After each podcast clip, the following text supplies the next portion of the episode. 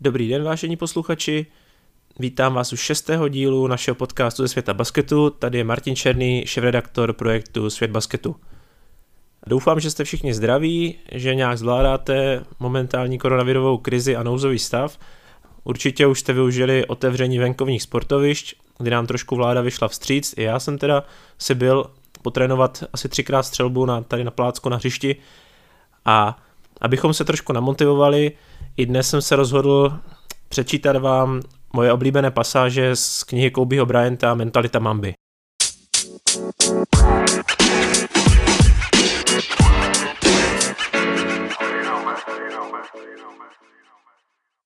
Jestli se v něčem chcete prosadit, musíte se o to opravdu zajímat. A jestli chcete být v nějaké oblasti na špici, musíte tím být doslova posedlí. Spousta lidí vám řekne, že touží po úspěchu, ale málo kdo z nich je ochotný udělat pro skvělé výsledky něco navíc. Mají spoustu jiných zájmů, ať už to považují za jakkoliv důležité, jen se jimi rozptylují. To je ale v pořádku. Na špici je totiž hodně málo místa a všichni by se tam stejně nejspíš nevešli. Chci tím říct, že úspěch se nerodí snadno. Vyžaduje spoustu času a moře úsilí. Na cestě k němu musíte učinit i spoustu těžkých rozhodnutí. Oběti musí přinášet také vaši blízcí a milovaní, takže kolem sebe potřebujete opravdu pevný rodinný kruh a dobré kamarády. Možná si ani neumíme představit, kolik úsilí musí spousta lidí vynaložit k tomu, aby se jedinec byť jen mohl pokusit dosáhnout svého snu. Musíte také umět udržet křehkou rovnováhu mezi posedlostí po dokonalém ovládnutí vašeho řemesla a uměním být k dispozici rodině. Je to jako chůze po vysutém laně. Třesou se vám nohy a ze všech sil se snažíte najít rovnováhu. Jakmile se převážíte na jednu stranu, začnete zoufale balancovat a přepadáte druhým směrem. A tak to jde pořád dokola. Jako by to byl nějaký tanec. K úspěchu prostě nevede žádná přímá cesta. Mějte proto úctu k těm, kteří nakonec úspěchu dosáhnou, a projevujte ji těm, kteří se o ten nedosažitelný cíl být v něčem dokonalý alespoň pokoušejí. Já osobně jsem každé předzápasové cvičení zahajoval střelbou na koš z bezprostřední blízkosti. Začínal jsem co nejblíž u koše a zaměřoval se na dotek s míčem. Vždycky. Znovu a znovu. Pokaždé. Až do chvíle, kdy byla moje svalová paměť doslova rozžhavená. Pak jsem udělal krok od koše a pokračoval. Potom jsem ustoupil zase o krok dál a celý drill opakoval. Nakonec jsem se věnoval střelbě z různých pozic podle toho, jak jsem si je pro daný zápas představoval. Fyzicky jsem si procházel informace o hráčích z předzápasové přípravy a připomínal jsem přitom tělu věci, které jsem v tréninku už tisíckrát drilloval. Nešlo přitom o žádnou neměnnou rutinu, kterou bych bez duše opakoval před každým zápasem. Naopak jsem pozorně naslouchal svému tělu a nechal ho moji rozcvičku vést, protože vše se průběžně mění. Když jsem cítil, že si potřebuju dát pár střel z výskoku navíc, udělal jsem to. Když jsem potřeboval trochu meditovat, meditoval jsem. Když jsem cítil, že mi pomůže delší stretching, věnoval jsem mu více času. A někdy jsem si potřeboval ještě trochu odpočinout, tak jsem prostě spal. Vždycky jsem jen poslouchal své tělo. Je to taky ta nejlepší rada, jakou vám můžu dát. Poslouchejte své tělo a rozcvičujte se smysluplně. Když chceš být špičkovým basketbalistou, musíš mít skvělou fyzičku. Všichni mluví o mém posilování nebo basketových trénincích, ale já jsem neúnavně makal i na tom, abych měl silné nohy a nedošel mi dech. Moje intenzivní kardiotréninky se točily kolem doby potřebné na zotavení. Šlo o to vychytat, kolik času potřebuji na zotavení, abych mohl jít všechny sprinty naplno. Jestli vás zajímá důvod, tak mám jednoduchou odpověď. Basket je založený na krátkých sprintech, kdy běžíte opravdu na maximum, potom máte chvilku, abyste popadli dech a zase musíte naplno vyrazit. Chtěl jsem si být jen jistý tím, že při příštím sprintu budu moct běžet na maximum. Abych byl úplně přesný, v letní přípravě na sezonu jsem se dost věnoval měřeným úsekům na atletické dráze a postupně snižoval interval mezi jednotlivými běhy. Na konci přípravy jsem můj čas potřebný na nabrání sil mezi jednotlivými běhy snížil skoro na nulu. Taky jsem se nebál zeptat. Byl jsem zvídavý.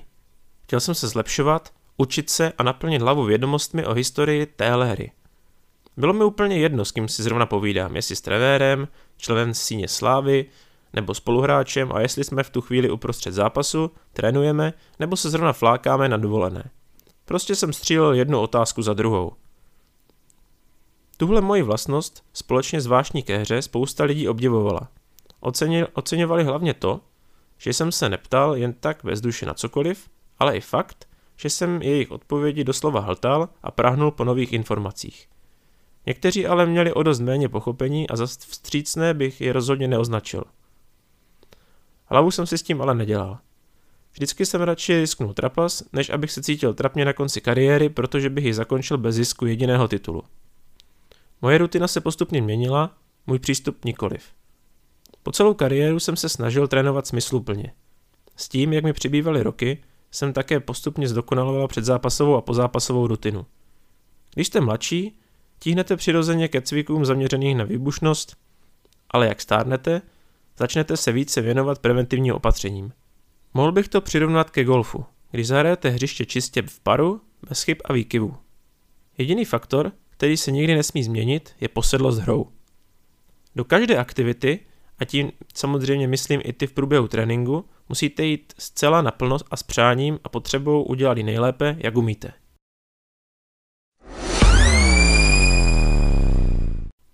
Následují Kobeho vzpomínky na legendy basketbalu a legendy Lakers. Jerry West.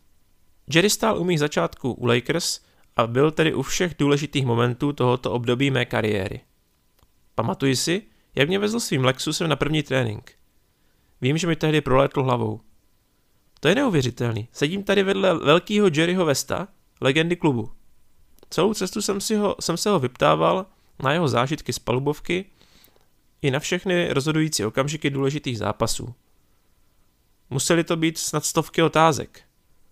A popravdě řečeno dodnes nevím, jestli byl mým zájmem tak fascinovaný, nebo se mě prostě chtěl jenom rychle zbavit.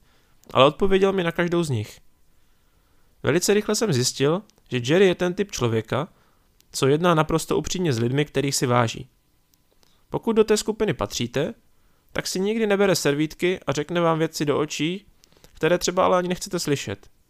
A musím přiznat, že jsem si jich od něj vyslechl spoustu. Takhle upřímný vztah je vzácnost a já jsem za něj opravdu vděčný. Magic Johnson.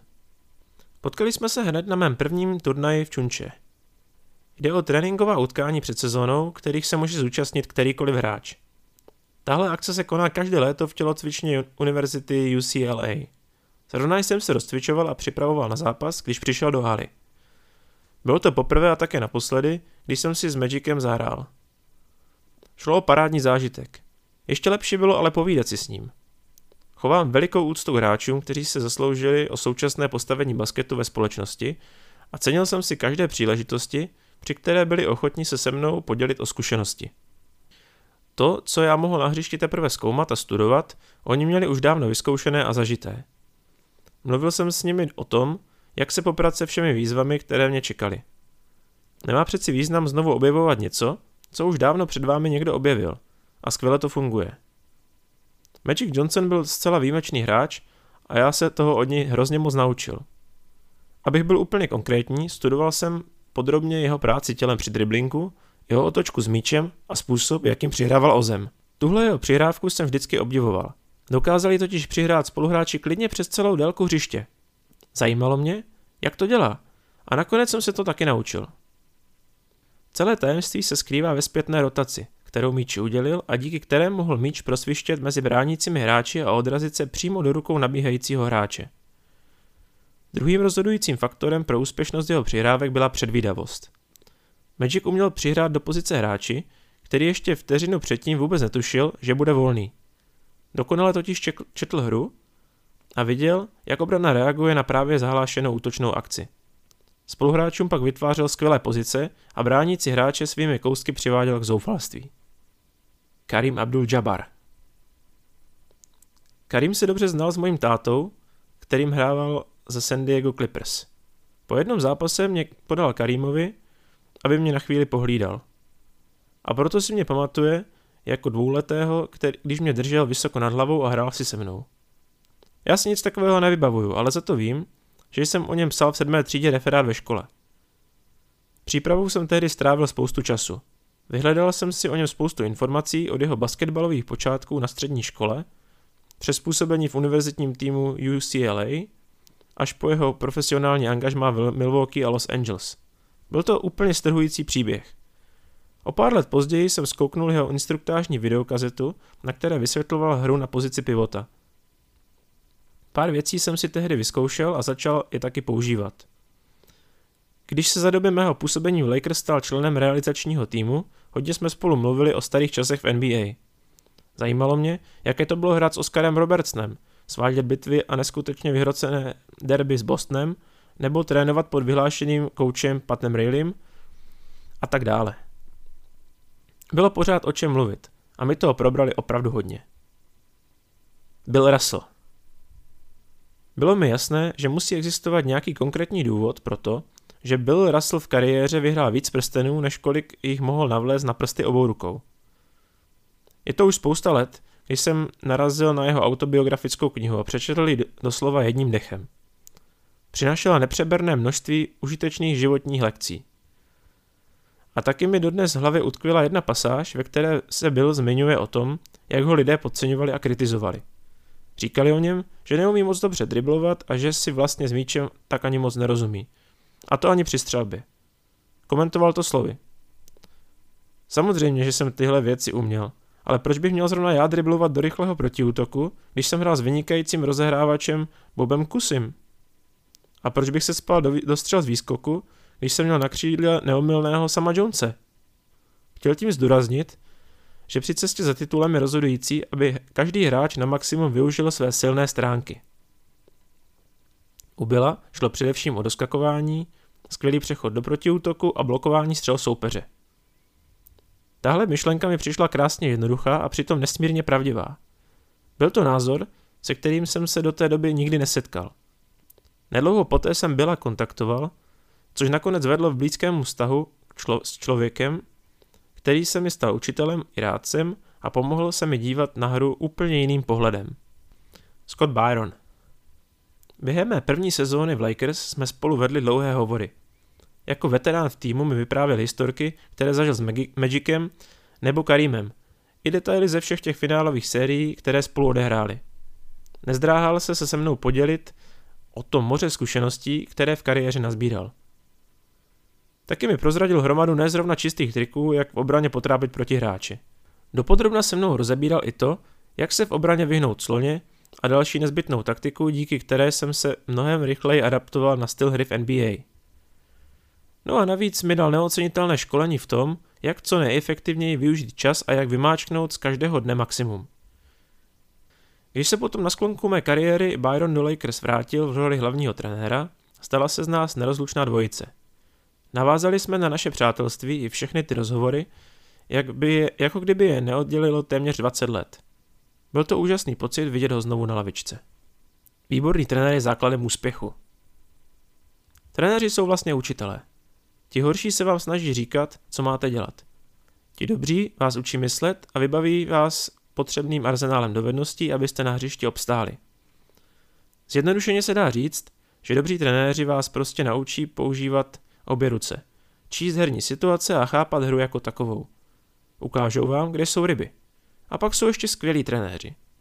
Ti vás naučí, jak ty ryby najít. Tohle platí ve všech sportech. V určitých situacích, třeba uprostřed důležitého zápasu, mají skvělí trenéři schopnost předat vám jasné pokyny. Dokáží poukázat na to, co přesně na hřišti funguje, nebo naopak. Na základě těchto informací a vlastního citu pro hru potom dokážete část takových poznatků využít okamžitě a část si jich můžete schovat pro rozhodující okamžiky utkání. A pak v ten správný moment je vytáhnete a bum, prác, gotovo. Basketbalový génius Tex Winter. Naučil jsem se toho od něj strašně moc. Tex se soustředil na výuku základních herních činností. Bral basket jako řemeslo, kde je preciznost provedení základem úspěchu. Proto ho zajímaly jednotlivosti, plynulost provedení a jemné nuance hry. Byl schopný postřehnout i ty nejmenší detaily a vysvětlit jejich vliv na výsledek ve srozumitelném kontextu. Byl také neobyčejně trpělivý. Během mé první sezóny v Lakers jsme spolu analyzovali každý jednotlivý zápas předsezónní přípravy základní části i playoff. A to už je slušná porce basketbalu. Jednalo se ale o výuku, trpělivost a důraz na detaily, takže to bylo něco pro něj. Přesně takový Tex byl. Navíc byl chytrý a měl prostě na basket mozek. Trenéři jako on jsou výjimkou a já můžu jen děkovat za to, že jsem měl tu možnost se od něj naučit. Phil Jackson byl mnohem víc než jen trenér. Byl to vizionář. Zatímco Tex Winter se zaměřoval na detaily, Phila zajímal celkový obraz. Vysvětloval nám svoje pojetí hry, ale vlastně nás tím učil samou podstatu basketbalu. Byl schopný s námi mluvit o významu slova tým, nebo jak se dostat z bodu A přes bod B až do bodu Mr. NBA, aniž bychom to vnímali jako nějaké přemoudřelé poučování.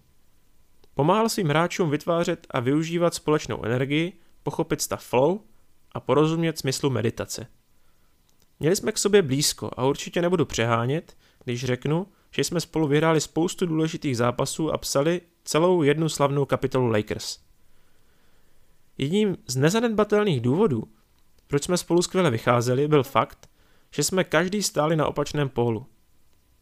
Každý tým totiž potřebuje tvrdého, agresivního lídra buď na palubovce nebo na lavičce. V San Antoniu to měli rozdělené tak, že tím tvrdákem byl trenér Greg Popovich, zatímco hvězda týmu Tim Duncan byl jeho protikladem. Golden State to je nastavené tak, že muziku tvrdí Draymond Green a coach Steve Kerr naopak nic nehrotí. U nás byl zakliďace Phil a o to víc jsem se musel snažit a tlačit na pilu já. Vždycky je potřeba hledat rovnováhu věcí a k tomu jsme byli s Philem jako stvoření. Je ale třeba přiznat, že nám nějakou chvíli trvalo si tuhle schopnost uvědomit. Vlastně jsme na to přišli až po jeho návratu k týmu po roční pauze v roce 2005. V prvním období u týmu mezi lety 1999 a 2004 byl totiž Phil přesvědčený o tom, že jsem naprosto nezvladatelný. Měl pocit, že neustále rozporuju jeho rozhodnutí a neuznávám jeho autoritu. Dokonce si myslel, že ho ignoruju. Když se v roce 2005 opět ujal týmu, uvědomil si, že jsem prostě jen zvídavý a nebojím se klást otázky. Došlo mu, že tímhle způsobem zpracovávám informace a jde o můj styl učení. A jakmile to pochopil, měl se mnou mnohem víc trpělivosti. Najednou mu nedělalo potíže si se mnou o všem důležitém v klidu promluvit, nebo mě jen vyslechnout a zodpovědět mé dotazy. Dnešní předčítání z knížky Mentalita Mamby je pomalu u konce. Já vám přeji pěkný poslech, hodně zdraví, pěkné počasí, abyste mohli samozřejmě maximálně ve dvojicích si jít zatrénovat na venkovní hřiště a vrátit se lepší, tak jako to propaguje Český basketbal a Česká basketbalová federace. Můžete si nás poslechnout na všech podcastových aplikacích od Spotify až po Apple podcastů nebo samozřejmě na našich stránkách.